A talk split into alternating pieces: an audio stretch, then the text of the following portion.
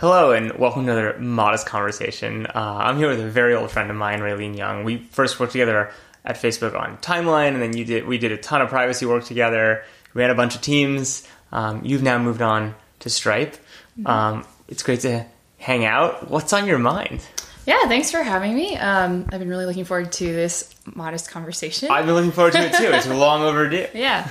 Um, so I, you know, a couple. There's been a couple things I just found myself thinking about a lot. Part of that is due to what I do and just what you mentioned, like the kind of history of things I've worked on in my career. Um, so one is really around uh, product platforms or platform products. I haven't really figured out which phrase is better because I think both are very apt. Um, and It's clearly one of the two, right? or both, maybe. Or both. Um, and kind of sort of relatedly, like how uh, to think about scaling and evolving engineering orgs. Um, I mean, for uh, more context, I like you mentioned, I work at Stripe, and right now my role is I lead uh, what we call the applications team. So we're building actually a wide range of platform products or products built on a platform, and we're also scaling really rapidly. So these kind of ideas like bounce back and forth in my mind a lot. Fair enough. That makes total sense. So let's dive in. Like, I don't know. Talk to me about platform products. Like, what what you're thinking on these days? Yeah, so um, I think you know there's a lot of narrative narrative out there around building platforms, and I think in particular from a very business oriented angle. Yeah. So you kind of you know I actually saw this article, I think it was like published last year that was talking about how five of the uh, top ten companies by market cap. Or kind of became so successful because they're platforms. Mm-hmm. These are, you know, Apple, Facebook, Amazon, Google. Yep. Um, I'm probably forgetting one. Which one would it be? What do you think? What else is applied? Uh, Amazon. So you said Amazon, Apple, Facebook, Google. Google. I would argue of those, Apple is the least platformy.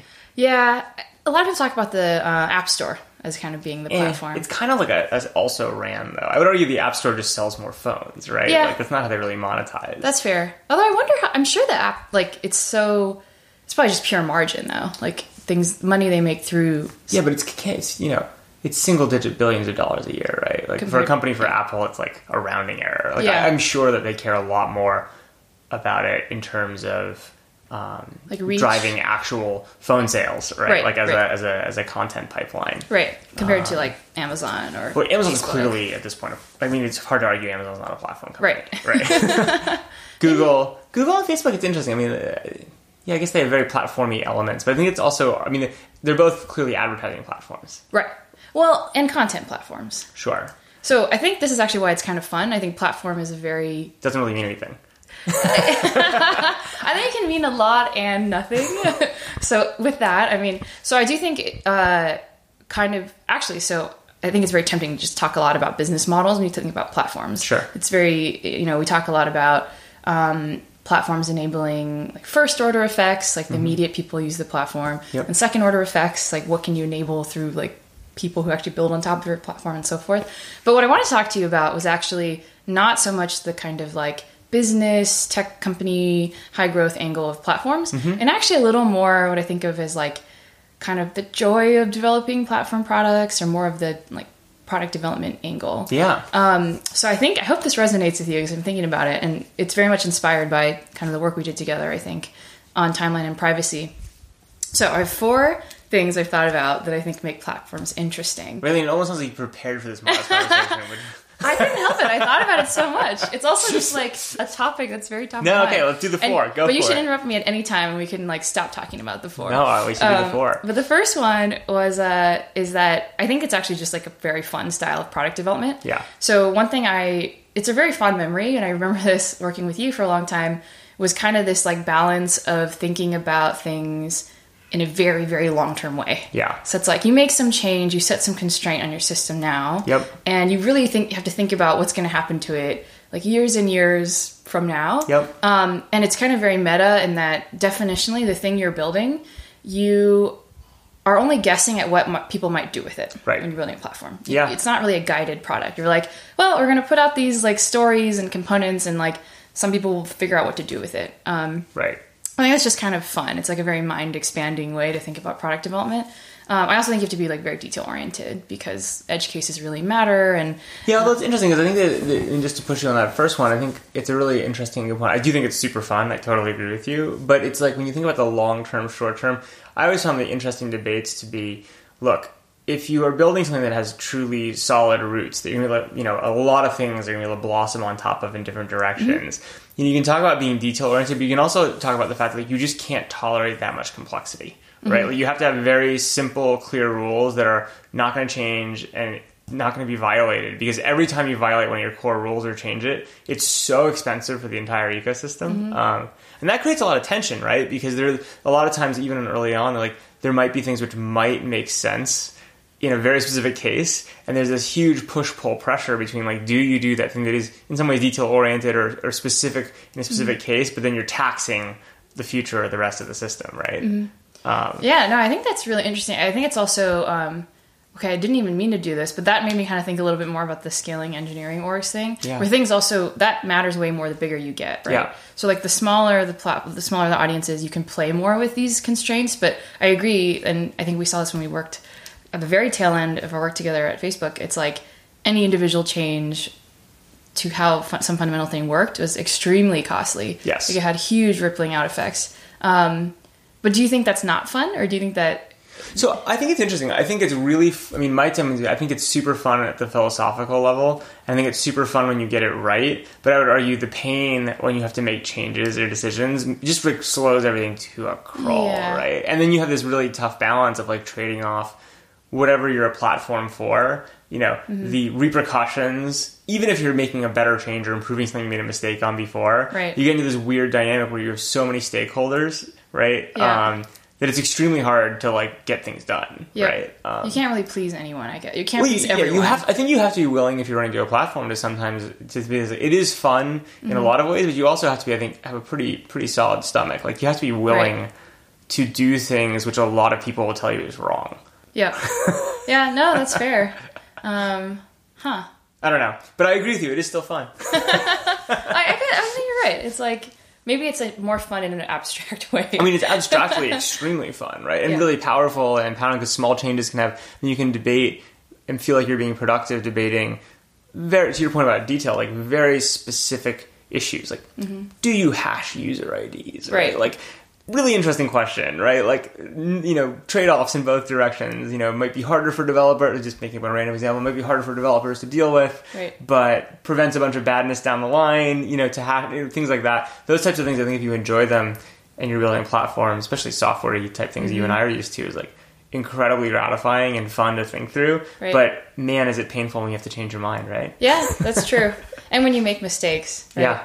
I feel like it's. I think the other thing is you can't. Um, you basically can't roll them back. You almost have to live with everything, every decision that you make. Right. Which then, like, getting the point is like that that you can either do that or you can say I'm I want the the nimbleness of not living with all of my mistakes and not supporting old versions and I'll make clean breaks every once in a while. Right. But in so doing, I mean, you know, you have to be willing to to have a lot of people be very angry with you. Right. that's true. Interesting. Okay. Anyway. Um, all right. So my first point half validated. No, I I, I mostly agree, but it's not all roses. yeah, no, you're right. That's a good point. Um, okay, so kind of, I think, related. Yeah. The second thing I was thinking about was I do think it makes you definitely, I feel like, a better engineer. I'm curious your perspective in terms of like a better PM or like product developer. You're as much of a PM as I am at this point. right? maybe, yeah. Maybe, yeah. Maybe we're also, I'm about as much as an engineer as you are this oh point. no, I think you're still more of an engineer than me. Um, I don't know. You've been catching up. Um, so I was thinking on the engineering front. I think what's really interesting about platform products is um, you are sort of like exposing everything you're doing along the way. Yeah. So you can't like. It's not like you can build something and it's just how it works at the end. That that's what matters. Instead, you're really thinking about the components you're building along the way. You're actually often exposing them directly if they're kind of different APIs or, or, or smaller components. And you have to think really hard about interoperability or composability, Yeah. like how all these pieces fit together, how people try to break it. Um, and I think for me, it's I was really lucky. I think to spend kind of the first few years of my career working on newsfeed, right? Yeah. Where like all I thought about was the like triple combo of internal developers at Facebook and how Yep. they were going to use what I was building, and then the actual product that it was delivering, and then also how users like consumers would end up using these abstractions um, a little bit more indirectly. So yeah, I just think it kind of adds a lot of discipline, makes you just try to build like how kind of increases your discipline for like Yeah. higher craft along the way. Yeah, when you're showing your work, right? At the end Exactly. of the day, it's like if you think about like the spectrum between your individual contributor with Right. no one doing code reviews, checking whatever you want, to I have a team that cares about code quality and like what's going on, going how we're going to work internally going forward. To I'm exposing pieces, or maybe it's an open source project. I'm exposing everything I'm doing, Right. and my name is signed on it on the diff. It's like, yeah, like it probably forces. The the interesting thing again that I always think about though is like there is a double edged sword to that, right? Like Right. that's good to an extent, but it also slows you down a bunch, right? Um, it means that you can't be again like this nimble. I think there's like this quality. I mean, it's not quality. It's like the velocity of the changes you can make, right? Like is just different, right? If you're working on platform products versus versus you know that like people rely upon more and more deeply. I'm actually really curious, just as we think about this, like how comparing your Facebook experience to your Stripe experience in this. Because Oh, one thing I think is really interesting about Facebook that was awesome, and a lot of people will disagree with me saying this, but I thought one of the most amazing parts about Facebook eh, for many many years was that it was this massively valuable thing to a lot of people, but on paper the stakes were so low, right? Meaning it's like, what's the worst thing that's going to happen? It's like, oh, the page won't load for someone, right? Like that's really really bad. Like let's not, pretend that's good, but compared to nuclear missile launching. Eh, Right. right, which meant you could just move at a different speed. Um, Stripe doing payments, I assume you have it's like a little bit different, right? Um, Yeah. No, and that's actually been really um well, it's definitely different, right? And in some ways like Facebook has that luxury of it you can move more freely and you're in some ways more in more control of the world that you're constructing. Yeah. Um, I did work on we worked on privacy though, so I feel like yeah, that. there was there was a lot you had to be very careful about well, yeah, there. and to be clear, I think you know Facebook or any of these companies are so big. It's like Right. there's just like looking at like what do you show on a profile? Are you allowed? Is that allowed to? Versus you know with the privacy stuff, where I mean you and I there'd be tiny details right. that were very painful, right? But like we had to get it right. Versus you know core ads delivery. I mean there are like which cost real money. I mean there are different levels of severity. Yeah. Right. So Stripe is interesting. I think you know, in the end, um, at this point, it's powering you know non-trivial percentage of the economy, and so there's kind of like of like a, a new economy, right? I Yeah, think yeah. definitely when you think of like online marketplaces, I think Stripe is probably one of the bigger players Sure. empowering like the Lyfts and the Kickstarters and the Postmates and kind of all these new platform marketplaces. Um, and so we talk a lot about like being very, very uh, like careful and putting users first and really thinking about the large amount of responsibility that Yeah. we have as a service. So yeah, I do think it is actually quite different um, from developing APIs at Facebook, where there's a, you know kind of a core of Stripe, which is fundamentally like secure, like capture, storage, use of payment information, and processing payments that uh, we have an extremely high bar for, and we're extremely careful with. Um, and also, we have a very developer friendly stance. Yeah. So I think unlike Facebook or you know the famous like Twitter platform when they just kind of shut it off for a lot of people externally, um, we actually maintain essentially every ver- almost every version we've ever built of the API. Yeah. Um, and to your point, it does mean we, we're compromising other things, right? I think we have to um, be much more deliberate with every change that we make, and we incur we try to incur the cost though Yeah. ourselves. But it's interesting because also like I think that you talk about supporting old versions and how you, I mean like I would argue Twitter, Facebook, the whole business model of what it even meant to be a platform and how you got paid for it. I mean, there's a lot of versions that didn't really make very much business sense or economic sense that were mm-hmm. attempted at different eras, mm-hmm. right? Whereas at Stripe, that's really not an option, right? Right. I would assume. Yeah, I think I think you're right. The strategy or kind of the evolution it's been more of a layering evolution rather Yeah. than like different kinds Yeah, of it's like will this work or will that work? It's like you can't choose one and then change your mind later. Yeah, I, I think I think that's kind of right. Although actually, we're so let me let me let's see how would I explain this. So I do think I think of it as more a layering analogy because we started with helping people accept payments Yep. very very easily, and in many ways, like that core part hasn't really changed in how like reliable it is and how much we like have a huge um, amount of investment in the security and, and reliability of processing payments. But over time, we sort of layered on new types of API products and like anything from marketplaces to recurring billing to kind of um, different fraud products. And so I do think we're approaching it in this more like layered approach.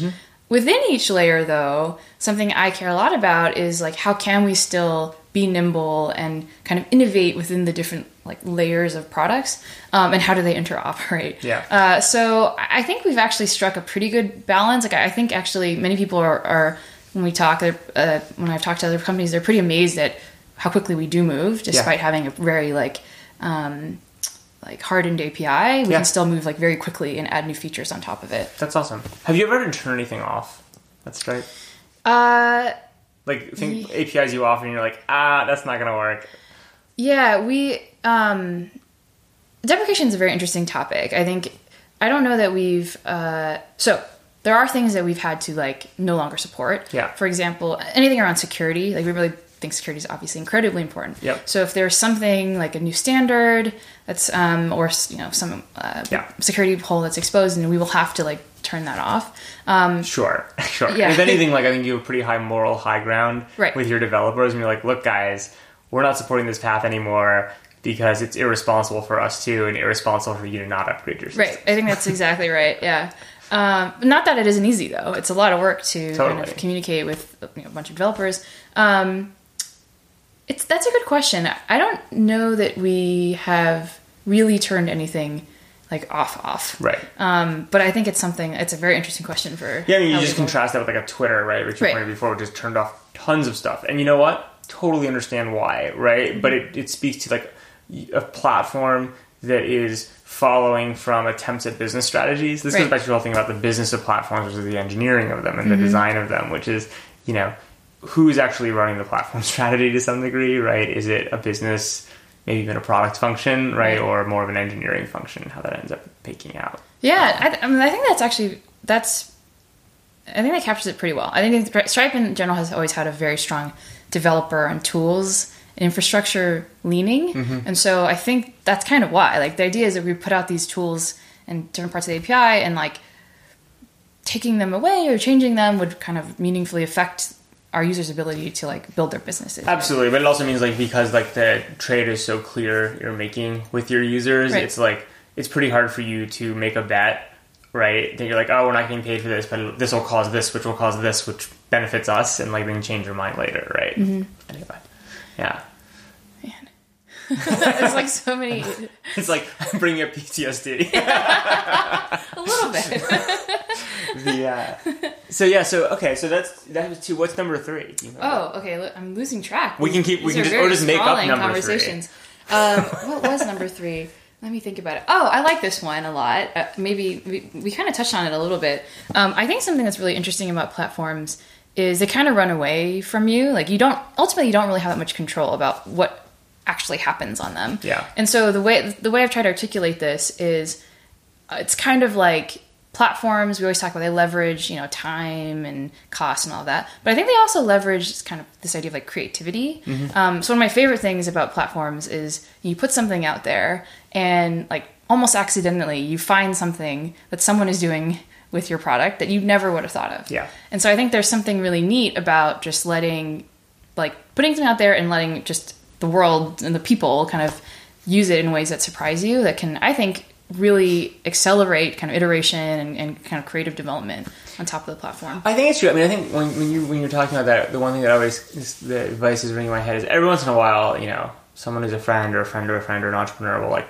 they'll pitch me on some platform business they're starting, and I like always like cringe because I'm like, you haven't like earned the right to build a platform because the, the thing you're talking about, like, and you you know worked at a lot of very fast growing, you know, scaling companies with a lot of attention on them is like to make that happen, people have to actually care or to like find some value in your platform to begin with, right? Mm-hmm. Right. Which usually isn't the platform itself initially. Like for Stripe, you could I don't know if you'd argue actually that like the original original we can help you collect money, like was that a platform or was that just a product, right? Mm-hmm. Like at what point did it go from being like, okay, this is a product we're offering to the world that you put in, you know, widgets and get out who's it's, right? Um or you know, and then it becomes like at what point do you like or even how do you define the, the the difference between when you start becoming a quote unquote platform and then all of a sudden you're like ah there are millions of people touching this thing i wonder what they'll do with it it's like Right. I don't know like No, I think I actually think you're totally right. You have to earn that. I, I think that my description is kind of uh, maybe the idealized platform, right? Yeah. You kind of have. I think. I think. Um, I was actually reading an article about uh, that exact idea. Like, when do you actually get to become a platform? Yeah. And in, in many of these companies we've talked about, you do start with a strong product. Yeah. I would say that for sure. I think the original Stripe product was a really great product for developers. Yeah. Um, and and look amazon which i think we could all i think would be very hard to argue is not a platform was like they sold books Right. right like yeah. By the way, have you seen that that hilarious Jeff Bezos image side by side of like 2006 or whatever it was? Uh, there's this thing of him from like a very early days of Amazon. I think at, at the Allen and Co conference versus the hilarious meme photo of him looking incredibly jacked Oh. in this one, and it's like the first the first you know piece of the, the image with the old image is it's like hi I'm Jeff Bezos I sell books and the next one is him looking like Vin Diesel and it says hi I'm Jeff Bezos I sell whatever the fuck I want Oh man. anyway Actually, you know, that's a really good. Okay, I hadn't thought about this before. It's a really good point. Like, do you think? So I actually totally agree. I think you have to kind of earn the right to be a platform. Yeah. In the sense that you're doing something meaningful that's sort of worth people tapping into, and then you kind of get to enjoy the thing I described, the accidental discovery of creativity, whatever you want to call it. Do you think people make the mistake of, um, you know, like you were saying, assuming that they already they can just kind of jump right into the constantly yeah. right like i think it's like one of the number one you're too smart person mistakes right is to like really enjoy the thing you and i started out talking about which is the intellectual component of like ah this is how i design like the perfect framework for blank right? Um but no one cares if no one's using it, right? And so I think this is one of the biggest tensions is in a lot of ways between people who are platform thinkers or or enjoy that framework of development and thinking versus effectively growth hackers, right? And I think they don't generally align, right? Because Yeah. you have this like fundamental tension where you have people trying to design systems that they see the magic in, they think can scale to a gajillion people in a thousand use cases and be so fundamentally valuable and make it so that each incremental person creates more value for the whole network.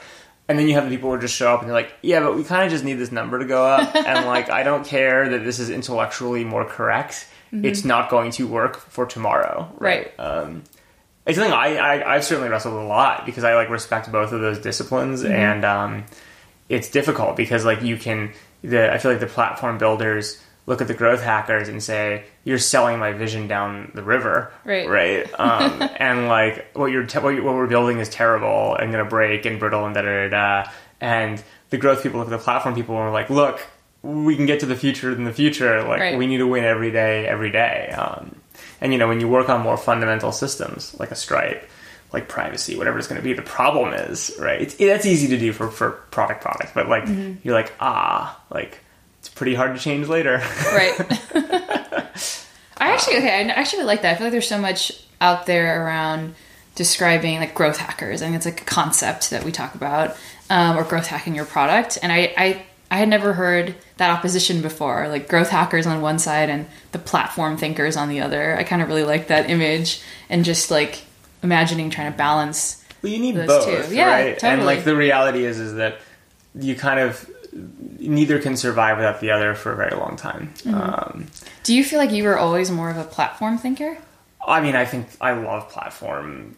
I mean, I think uh, you know, again, like I, I studied, you know, philosophy and like economics undergrad. Like I definitely like gravitate towards systems and platforms and then you know frameworks. Um, and I think like let- let's not like uh, there are incredible growth teams out there that have their own platforms and systems. I'm not saying there isn't like an, an, a thing to that, but the question is always like when you wake up, it's like, are you optimizing for this is right in theory for the long term, or do I need to get enough people doing this so that anyone cares, right? Right. And they usually trade against each other. Like most of the hard decisions I've seen have been the arguments between those two, two types of teams or disciplines. I don't know. Do you think that's true at Stripe? Wow, that's. I don't know. I have to think about that. I, I think in general, the company is very.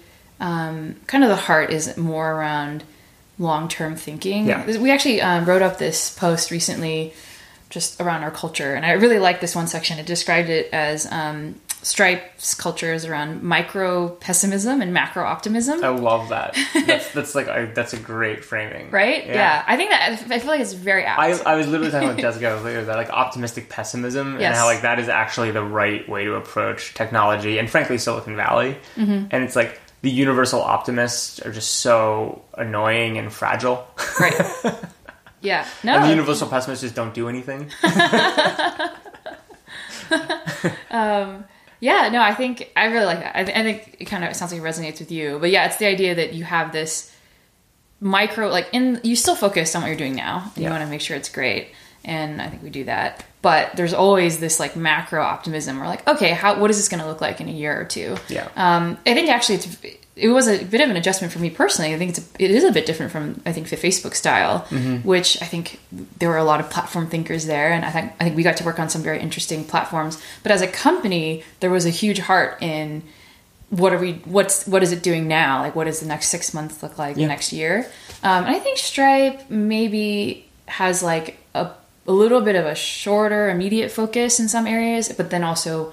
Yeah. The balance is generally Well, longer. I always think that the interesting and the kind of tidbit of way I've been thinking about this recently that might relate is um, I think that the most successful people have this rare mix of being extremely aggressive but also extremely patient, right? So like like or like I should maybe I should say better, extremely ambitious but also extremely patient. And I think like a lot of people who are really ambitious are also super impatient, and a lot of impatient pe- uh, uh, of people who are really patient actually just aren't that ambitious, right? And like Yeah. what, when you see companies or people or teams that can simultaneously say, okay, like we can we can be patient, but we are, and we don't need it now, but we are extremely ambitious in the long term. Like that's really where the magic is. And it does. I mean, I think you know, Facebook for all its growth definitely has that mentality, Right. Right. Um, I think Stripe probably does too. I think a lot of great companies do. Yeah. Um, no, I think that's a really good way to put it. I, I agree. I think it's um I I think it requires some patience when you're trying to it requires a lot of patience when you're thinking long term and you sort of need the world to move sort of around you. Yeah. Um it's a really interesting point. Uh yeah. So what was the last? What do you remember? What number Oh, four yes. was? Okay. We skipped through all four. Yeah, you gotta get through four. So the fourth one we've talked By about the way, it have to be three. Everything's threes. I know. Usually it's three. Um, maybe Can be three with a bonus one? I think you can combine the first two. I all right, think, right? fine. We'll collapse those. Yeah, I think product development, engineering, So we'll restart related. the podcast. Right. We'll restart the podcast. we'll have a cleaner layer to build yes, yes. So there's one, two, and this will be three. Um, you and I have talked about this before, and so you, I think you know that it's something that I think about. It's just a kind of a personal, sort of, I guess, like passion or interest. But I basically think platforms accelerate the democratization of software. Yeah. Um, just sort of definitionally, it's giving more and more people access to things at a lower barrier to entry than they could have had before. Um, and I see this like everywhere. And I, I actually was trying to think of like some examples of this. I mean, I think there's the obvious ones when you think about, you know, with Stripe, now people can accept payments from many different countries when they literally just were not able to before Yeah. Um, you know, we have Atlas, which like people in Africa can start a company within a few days. Uh, just and they probably they couldn't have like they actually write in and are like there was no way we could have done this before you guys built this product.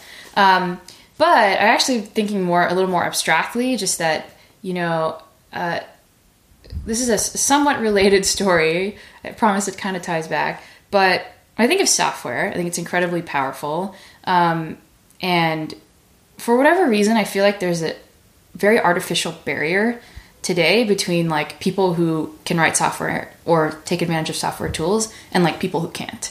And I think the barrier is slowly coming down, Yeah. but it's surprisingly high. Even though I'm biased because you know I can I can code, it just it doesn't seem like it should be so high. Yeah. Um, so one little anecdote on that front is, you know, I, I went to Stanford and um, know a lot of like engineers from Stanford. Yep. And there are many that aren't computer science engineers. They're kind of either like more bio or civil engineering or anything like that. And I've actually heard two or three of these almost exactly the same story. The story is like in a research lab filled with incredibly smart technical people Yep. and they're doing some cutting edge work. But there's something about it, like they're copying data back and forth, or they're sort of iterating on some model. And literally, what happens is one person in the lab happens to know how to write some code Yep. and builds some like tiny tool for them, like some web tool or a better script. Um, and suddenly, like their productivity is like, you know, like thirty percent faster, forty percent faster, and it like game changes this the way that they're operating. Um, and every time I hear those stories, it like makes me kind of sad. Yeah. because I'm like, it really is not that hard. I agree. I mean, just to like interject me in this, I think it's like, so I think there's this really interesting thing about our generation, right? Uh, we're close enough to the same age, right? Um, I'll give myself a little credit. the um, the which is the it, there was this whole generation of people I think who like skipped all these steps mm-hmm. in what is traditionally business hierarchies or cultures or, or even you know lots of areas because they happen to have this like weird skill that actually wasn't that difficult. They just happened to have it and other people didn't. And they like basically had like the cheat codes on mm-hmm. something that was really really valuable right? Mm-hmm. And so I, I agree with you. I mean it's not the barriers and the stuff is more it, it really does feel in a lot of ways more like having cheat codes on something than anything else right? And i mean i see this even now. I talk to um, uh, Samantha was a, you know did a podcast with this. I mean, she she's a software engineer just graduating from Columbia and, and or she's a, I should say a CS major, becoming a software engineer. But but um and she's talking about how like you know she's at like the Smithsonian I think she said and like how you know she knew something basic and they didn't and like boom like she got to do all this cool stuff that like her colleagues that were older or whatever couldn't have done. I'm kind of manipulating her story a little bit, but the basic point is I think you're right. Um, about kind of how these tools, are the ability to do very basic things that aren't that hard but require some barrier of entry, right? Um, is pretty powerful when you start unlocking that stuff. Yeah. Um, but it's interesting because, I mean, the, there is an insidious. So again, I'll, I'll tell the negative story. Okay. The negative story on these platforms, you say, look, it's one thing if it's an open source project. Everyone has access to it. No one's consolidating power on it. Da, da, da. But the thing about platforms, the reason why business literature is obsessed with them, is because especially if there's return on scale or engagement, which is the more they're used, the more valuable they become. Which many platforms, that's an important characteristic of them. Mm-hmm. They consolidate power, mm-hmm. right? So in the end of the day, it's like, yeah, it's, it's a very nice story to tell, and it is true that like because someone in Africa kind of can now accept payments they can start a business they couldn't always start. But now that everyone can accept payments, it's like the ultimate battle royale globally, right? For mm-hmm. everything. Like no one can have a small local business anymore, right? Mm-hmm. Because everyone can compete on a global scale, mm-hmm. right? And so I do think, you know, you look at Amazon, some of the angst around that, it's like the greatest thing in the world for consumers. Right. But there's a, a generation earlier. Walmart's a platform. Walmart went through the same thing. Like these are commerce platforms. Like all these major platforms, the better you get at it, especially with a centralized service, um, you know, the glass the glass is half full is a wonderful story. There's a lot of wonderful parts, but like I think it is also a little bit. Um, it's it's a little bit incomplete to only tell the story of how platforms like enable the small guy because yeah, sure they enable the small guy a little bit, but they also super enable whoever sits at the heart of them, right? Well, it's interesting because as you were saying that, I was thinking, yes, there's that consolidation of power, or um, kind of almost, I don't know, like forcing people to kind of be competing on these higher levels. I was actually thinking as you're talking about in- the information downside. Yeah. I think this has become very clear, right, with the recent election that people have more access to publishing platforms. They have now like news and what people are saying are placed into kind of the same space. Yep. And so, yeah, like I, I totally see the downsides of it, right? I think I, I think I am just like a very optimistic person, and I think in general, I think like more access to information, I think will like I don't know if it will like self correct or just continuously evolve so that generally it's a positive trend. Yeah. But but yeah, I totally agree. I think it's um it is kind of scary too on the flip side. Um have you this is a totally random story. Have you heard of the Polymath project? Uh-uh. So this was I heard about this first like maybe five or six years ago, and it was like one of my favorite things about the internet at the time. And this will reveal that I, you know, in a former in a, another life, I would have wanted to be a mathematician or something. But the story was, um, I'm actually forgetting the name of the original person, but there was a mathematician, and he he had this idea that was um, like, hey, this this whole thing called open source, and more information is online, and people can collaborate. Like, why don't we try doing this with like a math, like an unsolved math problem? Mm-hmm. And so he posted it online and was like trying to get this like open source approach to solve like a very long standing problem. Yep. And essentially what happened is within six or seven weeks they'd essentially solved this problem Yeah. that had gone unsolved for years and years and years and the way they did it was like i think on the order of 20 or so people just like commented on like a forum or sent in like snippets of things they were working on um, and in the Threaded end messages as a platform. what messages? I'm just fucking. and like i mean it's a very in some ways like pure example right? I think the people who posted it i think one of them was Terence Tao who's you know one of the wor- world's like best mathematicians. So the people curating and posting these questions and curating the feedback and interpreting it were world-class mathematicians. But i just loved the idea that you take something that seems incredibly incredibly hard Yep. unsolved let's say and you put it out there and like six or seven weeks later Yeah. the collective like math genius in the world like solves it for you. Um, so I, I've always found that story very inspirational, and I think that's like kind of how I see. That's why I like platforms. That's, that's why I see it Yeah. so positively. And I'm actually curious in that because I think the other thing with platforms is you always think of so deeply about like incentives, right? Like, Mm-hmm. Did that happen just because it was novel, or is there like an actual incentive structure that makes that So, happen? so again, um, I love this. I feel like you are the. Uh, it's like the dark and the and the light, which I no, I actually like it. I'm like happy it. to play the dark side I know time. because you know I, that I love this. Stuff. I love this, but I also think of the dark side. I think I think you've trained me well um, because the dark side of this particular example. What was the incentive, right? Flip side, math, mathematics is an extremely competitive field. Yeah. Um, and if you're able to solve that problem, I'm sure if you're one of those 20 people and you contribute in any way, you're now um, on a paper with like two of the most famous mathematicians in the world, right? Yeah. So there are incentives, and there was a lot of discussion at the time around would it have worked if it were not like those two individuals? Yeah. So if you get to, a chance to be a co-author with a Fields medalist, like you're probably going to put a lot of energy into that, right? Yeah. So I, I totally agree. These things are not. Which again goes back to the whole like it makes powerful things and people more powerful, Mm-hmm. right? Because like if you're a Fields Medal winner and you don't have access, I mean, to the internet communications, Stripe, if you're selling something whatever, Mm-hmm. you might be able to do some stuff, but you have a limited reach. Whereas these platforms just so dramatically increase your reach. You know, is that the mathematician he's working with a field medalist might be awesome, but like, what's like the third, the, the local mathematician? Does he lose out now, right? Right, yeah. Which isn't necessarily a bad global maxima, but I mean, you brought up in the beginning of this how like platforms. The interesting part is you have to think through the long term implications Mm-hmm. of like what are the incentives you're building, like what happens, like you know, you know. Instagram on day one, what are they thinking about? Like the commercialization of celebrities selling things. Uh, I don't know, right? But like the point is, only you do have to think about these like long term things, and then you have to think about like what are the root drivers, right? Yeah. Um, but it's interesting stuff. It's definitely playing with fire. I, yeah, no, you're right. That's kind of my take. Lean plays with fire for a living. I think we both like to. Playing with fire is fun. Yeah. anyway, I don't know. Do you have any other closing thoughts you'd like to share?